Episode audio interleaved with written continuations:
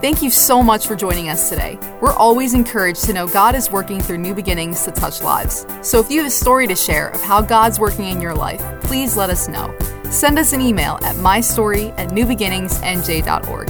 Now prepare your heart to hear a word from God today. Hello, everyone, and welcome to the weekend online services here at, at New Beginnings Church in Brick. Uh, I want to say hello to our church family and friends from New Beginnings Bayville, our campus in Central Ocean County, so I just want to send a great warm shout out to all of our family and friends in Beachwood, in, in Berkeley Township, in South Toms River, in Ocean Gate, uh, all of those areas there, all the way in Lacey Township. Those of you that are watching from Waretown and from Barnegat and Manahawkin, we just want to say welcome. It's such a blessing to have you connect with us here online. I also want to send a great welcome out to all of our online church family and friends in, in the Wall Township area in southern Monmouth County, in Brielle, in Manasquan, and Farmingdale, and those of you that are watching from Belmar and Neptune and Howell Township. We so look forward to meeting you all in person very soon at our newest campus, which should be launching very shortly. New Beginnings Wall Township is located at 1615 Glendola Road in Wall. We look forward to meeting you very shortly the key phrase for all of us lately is uncertain times. And, and that's what we're living in. And that's the title of this series. In times like these, it's extremely easy for us to allow our minds to just race, the thoughts racing, running amok. You know, we are creatures who by nature love order and structure. So when things get out of order and our routine is disrupted, we have a tendency to get anxious and, and panicky. If we're not careful, we can let discouragement set in and hopelessness rob us of our God given destiny. And if there's one thing we should remind ourselves is that the enemy is after our destiny. He's after God's plan for our lives. And anything he can do to throw us off, he will do. Now, I want you to, to think of, of this. Throughout history, whenever disaster has struck or times have become uncertain, like they are right now, there's always been those who, who have risen to the occasion, those who set a new standard, who set an example for others to follow. And one such individual was a young man named Daniel, and that's who we're going to be studying about this weekend. Daniel was a Hebrew in exile during the Babylonian captivity. Uh, you might remember that the Babylonians came and, and, and attacked Jerusalem. They, they, they laid siege to Jerusalem and, and broke down the walls, came in, destroyed the first temple. And what their practice was, that wherever they conquered, they would take the finest of society and bring them back to Babylon to be trained as scholars, to be trained as servants for the Babylonian Empire. So we're going to pick up in Daniel chapter 1, verse 1. In the third year of the reign of Jehoiakim, king of Judah, Nebuchadnezzar, the king of Babylon, came to Jerusalem and besieged it.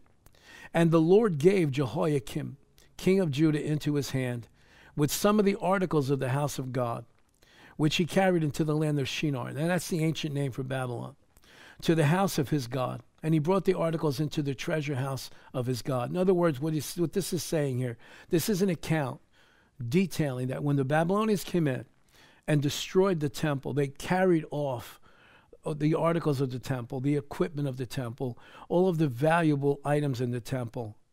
Verse 3 tells us, And the king instructed Ashpenaz, the master of his eunuchs, one of his servants, to bring some of the children of Israel and some of the king's descendants and some of the nobles, young men in whom there was no blemish, but good looking, gifted in all wisdom, possessing knowledge and quick to understand, who had the ability to serve in the king's palace, and to whom they might teach the language and the literature of the Chaldeans. And the king appointed for them a daily provision of the king's delicacies and of the wine which he drank, and three years of training for them, so that at the end of the time they might serve before the king. Now, among those of the sons of Judah were Daniel, Hananiah, Mishael, and Azariah. To them, the chief of the eunuchs gave names. He gave Daniel the name Belshazzar, to Hananiah, Shadrach, to Mishael, Meshach, and to Azariah, Abednego. We see early on that Daniel began to display an excellent character. No matter, no matter what, incentives, incentives that were offered to him by the king in order to make him compromise, Daniel never compromised. He never gave in. In fact, he took the position in the stance that he would rather offend the king and endanger his life than to offend God. You know, in uncertain times like this, we cannot allow the negative circumstances that surround us to cause us to waver in our loyalty to God. We cannot let the circumstances we face conform us. We must change the circumstance by prayer. Romans chapter 12, verse 2, I want to read to you from the Passion paraphrase of the Bible.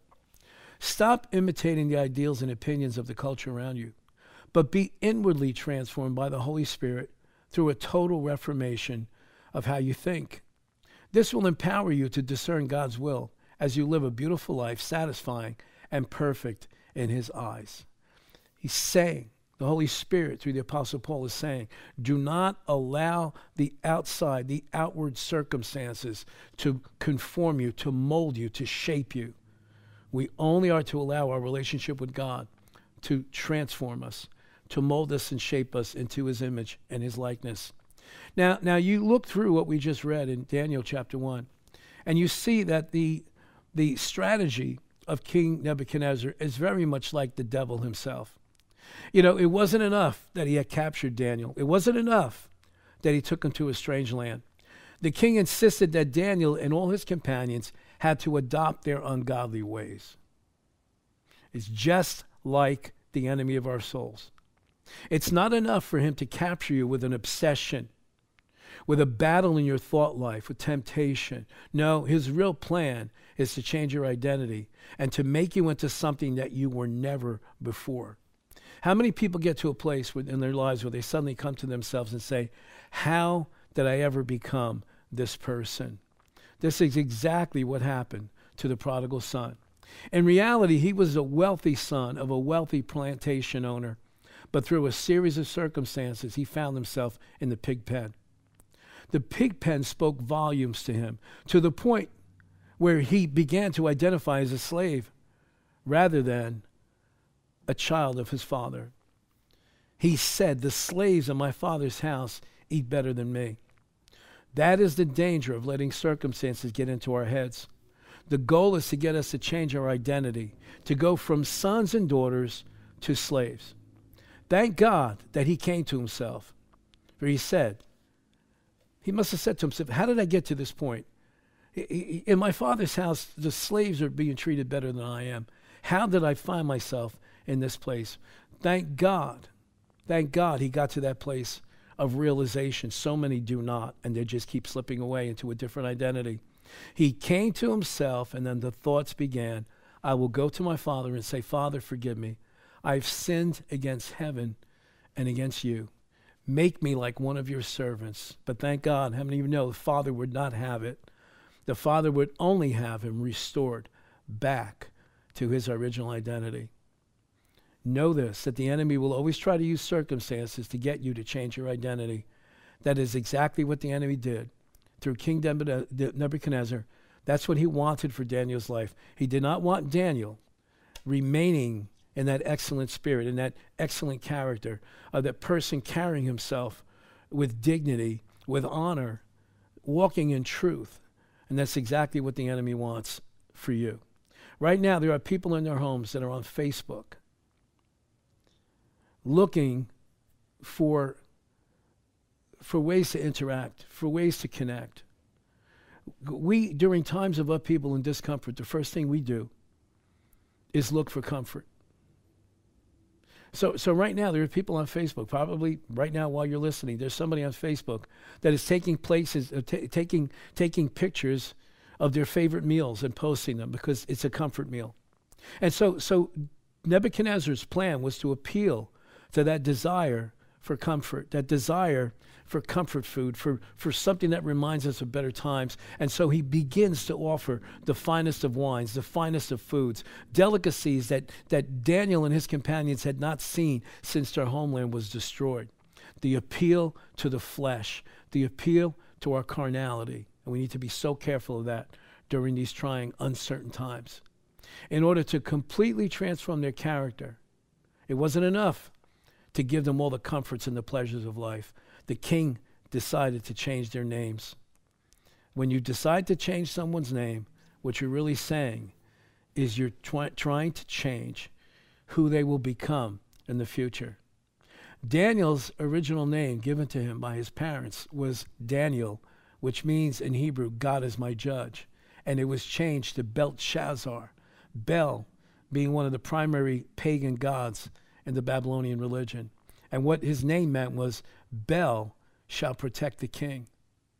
Hananiah, his name means God is gracious, was changed to Shadrach, one who was at the command of Aku, another Babylonian pagan god. Mishael, which is where we get the name Michael from, which means in Hebrew, who was like God, was changed to Meshach, dedicated to the moon god. Azariah, which means God helps, was changed to Abed Nebo, the servant of the god Nebo. You and I need to be very mindful of our change of mindsets. Maybe, maybe you find yourself beginning to uh, entertain thoughts of fear worry and concern and anxiety like never before. Be aware of where your thoughts are going. The enemy won't be satisfied with building a stronghold in your mind. His true desire is to change your destiny and to remove you out of the plan of God that he has for your life.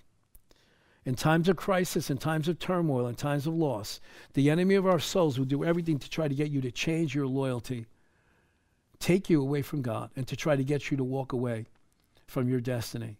He wants to change your name from faithful to faithless. He wants to change your name and your identity from bold to weak, from pure to defiled. Now, Daniel and his friends had witnessed the destruction of their beloved Jerusalem. Even worse, the total destruction of the temple of Almighty God. But no matter how devastated they were, they refused to abandon faith in God. There are many in our communities right now that have witnessed the destruction of their businesses. Careers have been put on hold. All that is familiar and predictable has been interrupted.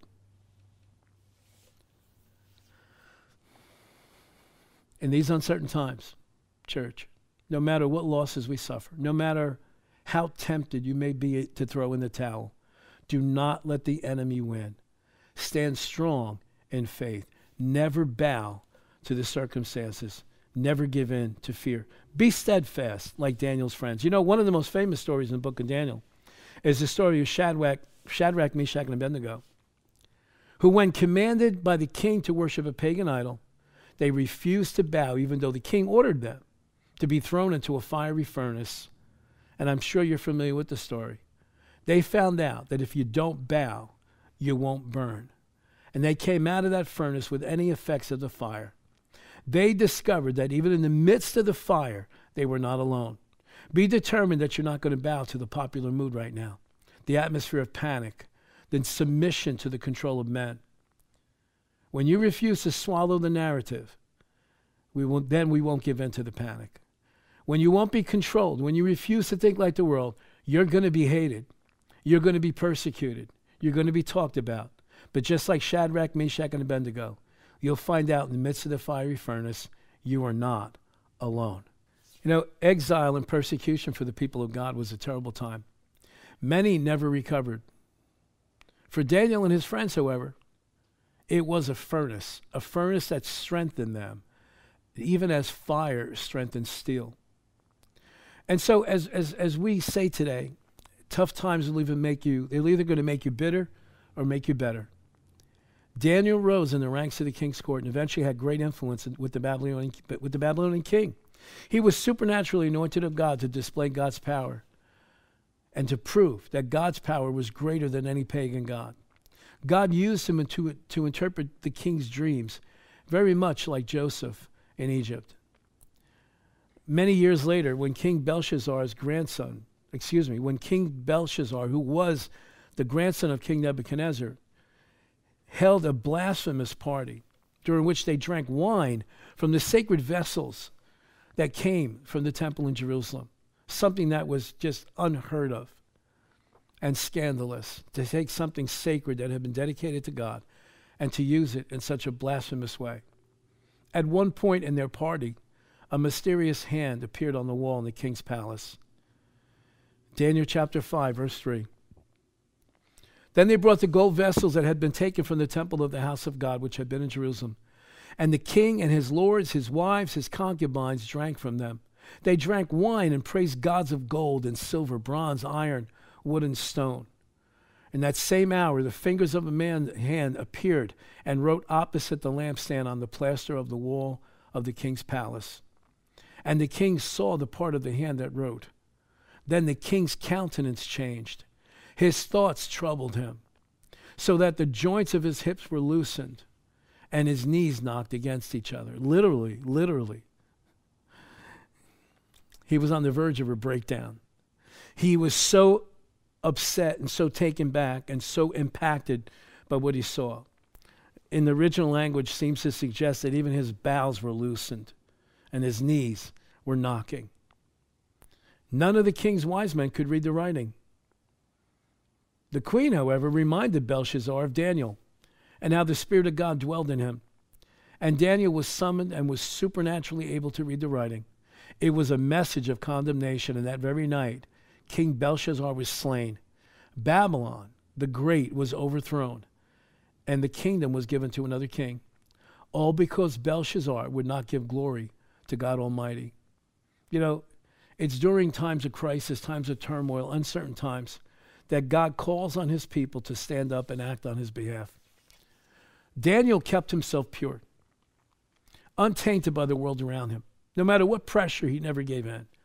Daniel acted with boldness and courage every single time. And even, even in the midst of the lion's den, he had peace and confidence in God. You know, we could say that Daniel is a type and shadow, a symbol of the church.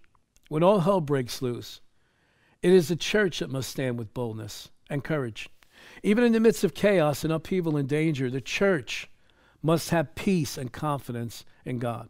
The church must be the ruling force behind the scenes. It is in times like these that the church, God's people, must take their place and take charge through prayer. Like Daniel, we, the church, must be the influencer, willing to work in the background, enforcing God's will on earth as it is in heaven. Daniel was a mighty man of faith. He trusted God because he knew God's word. He embraced his exile because he knew God had a plan. Daniel had placed his trust in God's words through the prophet Jeremiah. Daniel was a very young man when Jeremiah the prophet was prophesying to the leaders of Israel, to the king, to the religious establishment, and saying to them, God is saying that we're going to be handed over to judgment because of our idolatry. And so when it all came to pass, it must have impacted Daniel tremendously. And so we know that he was impacted by Jeremiah's letters. And he followed the plan and the strategy that was laid out by God Almighty through Jeremiah the prophet. I want to read to you from Jeremiah chapter 29, starting in verse 1. Now, these are the words of the letter that Jeremiah the prophet sent from Jerusalem to the remainder of the elders who were carried away captive, to the priests, the prophets, and all the people whom Nebuchadnezzar had carried away from ca- uh, captive from Jerusalem to Babylon. So, so, so this is a message directed at Daniel, his companions, everybody, all the other thousands upon thousands that had been carried off captive from Jerusalem. It was a message from God for those people, a message of hope and a message of reality. Let's skip down to verse 10. For thus says the Lord, after 70 years are completed at Babylon, I will visit you and perform my good word toward you and cause you to return to this place. So now, now imagine yourself in, in Daniel's place. 70 years have gone by. He's an elderly man at this point, and he remembers the letter that came from Jeremiah to the captives there in Babylon. And he realizes God's got a plan. God still has a plan. He remembers this letter from his youth. And now here we are coming into that time frame. Verse 11 says this For I know, this is God speaking to Daniel, God speaking to the captives. For I know the thoughts that I think toward you, says the Lord, thoughts of peace and not of evil, to give you a future and a hope. Then you will call upon me and go and pray to me, and I will listen to you and you will seek me and find me when you search for me with all your heart. In other words, no matter where you are, no matter where you're gone, no matter how far away you are, if you'll pray to me from that place, here we are in the middle of this crisis. And this letter applies to us as, as much as it applied to the, to, the, to the people that were captive. In the midst of this thing, in the midst of this season, in the midst of these uncertain times, God is saying, if you'll call upon me, if you'll go and pray, I will listen to you. Verse 13, 13, says, And you will seek me and find me when you search for me with all your heart. There are more people seeking the face of God now than has been, possibly in the last hundred years. He said, When you search for me with all your heart, you'll find me. Verse 14, I'll be found by you, says the Lord, and I will bring you back from your captivity. This season's not going to last forever. I will gather you from the nations and from all the places where I have driven you, says the Lord, and I will bring you to the place from which I caused you to be carried away captive. God was saying to him, Look, you brought this on yourself. I warned you, I warned you, I warned you. But even from that place of judgment, even from that place of uncertainty, even if from that place of turmoil, I still am going to hear you. I'm going to hear you. When you pray, I will listen. Why? Because the plans I have for you are for good and not for evil. Plans to give you a future and a hope. But it's contingent upon will you call upon him? When all others were falling to pieces, Daniel stood firm. When all others were bowing to the pagan idols, Daniel would not conform to that world. Daniel drew his strength from the knowledge of the word. He knew that God told Jeremiah the circumstances were temporary 70 years. Daniel knew that God was going to protect and restore his people. The knowledge of God and the knowledge of his word fueled Daniel's faith and strengthened him and strengthened his resolve. I want to make this statement. I want you to hold on to this, please. When all others were being ruled over, Daniel was influencing an empire. In uncertain times that we're in, the church, like Daniel, must know the will of God. The church must not doubt God's intentions. The church must, must conduct itself with dignity and honor and faith towards God. We have got to recognize the path that God has for the church. We have got to shift some things. We've got to reprioritize some of the things in our lives. But the truth is this the church must set the example for the rest of the world. We must assume that normal will not return. Not the way we, not, the way we knew it. But even in this new land that we've been carried off to, the land of coronavirus crisis, we can still see God's hand on our lives. And we, like Daniel, must walk in faith and walk in trust. We must lift up our heads and see the signposts and recognize that Jesus is preparing the church for a new normal. And that new normal is to set the stage for his second coming. What is this new normal? A time when it's normal to seek God and pray. A time when it's normal to serve others even at the expense of ourselves. The time to expect miracles. The time to reach the lost like never before. Now, maybe you're one that's been sitting here listening to this message, and maybe you've never taken the opportunity to be sure that your eternity is set. Maybe, you, maybe you've never thought about these things in the terms that you're thinking about them now. You know, before all this happened, people were just living their lives, everyone was living their lives. But now, you may know someone who's been lost to that virus. You may be friends with a family who's been affected, and now you're starting to think about your mortality and your eternal destination. The Bible never presents salvation in complicated terms. God has made it extremely, extremely clear and extremely easy for us to make sure that our eternal destination is sealed once and for all. And the Bible tells us that if we will place our faith in the Lord Jesus Christ and all that he's done, not try to gain or to earn our salvation through our good deeds, trying to clean ourselves up, but if we would just recognize and admit the fact that we are all sinners. The Bible tells us in the book of Romans that all have sinned and fallen short of, of, of, God's standard. Now, now you may be sitting there and say, Well, I'm not that bad of a person. Well, you may be a much better person than I am. But we're not to compare ourselves with ourselves. But if you were to compare yourself with Jesus, how would you measure up? And so, because he knew that there's no way for us to earn this salvation, there's no way for us to get to the place of being reconciled to God other than someone paying with their life for our sin. The Lord Jesus Christ came to this earth. He came to reveal the Father, but he came to also offer his life as a sacrifice so that God would accept his life as payment for your sin and my sin. You may be saying, so what do I need to do, Pastor? What do I need to do? I, I, I don't, I don't want to be uncertain about my eternal destination. The Bible's really clear.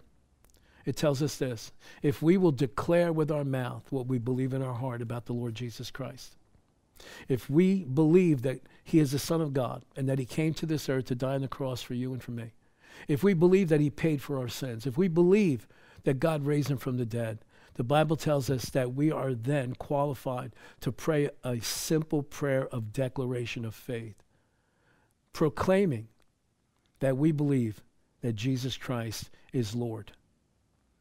I'm going to invite you to say a prayer with me. I'm going to invite you to repeat it after me, right there, wherever you are, whenever you're listening to this. I pray that you will repeat this prayer with me with all sincerity from your heart speaking from a heart of faith. Pray this with me, please. Father, I believe in the Lord Jesus Christ. I believe that he came on this came to this earth to die on the cross as payment for my sin. I want Jesus Christ to be my Lord, to be my Savior. I believe in all that the Bible says about Jesus. I believe that his death was received as payment for my sins. So I ask you, Jesus, come into my life. Be my Lord. Be my Savior. Thank you for forgiving my sins. I turn my back on sin. I turn my back on everything that this world has to offer. I want to live my life for you. Thank you for filling me with your spirit.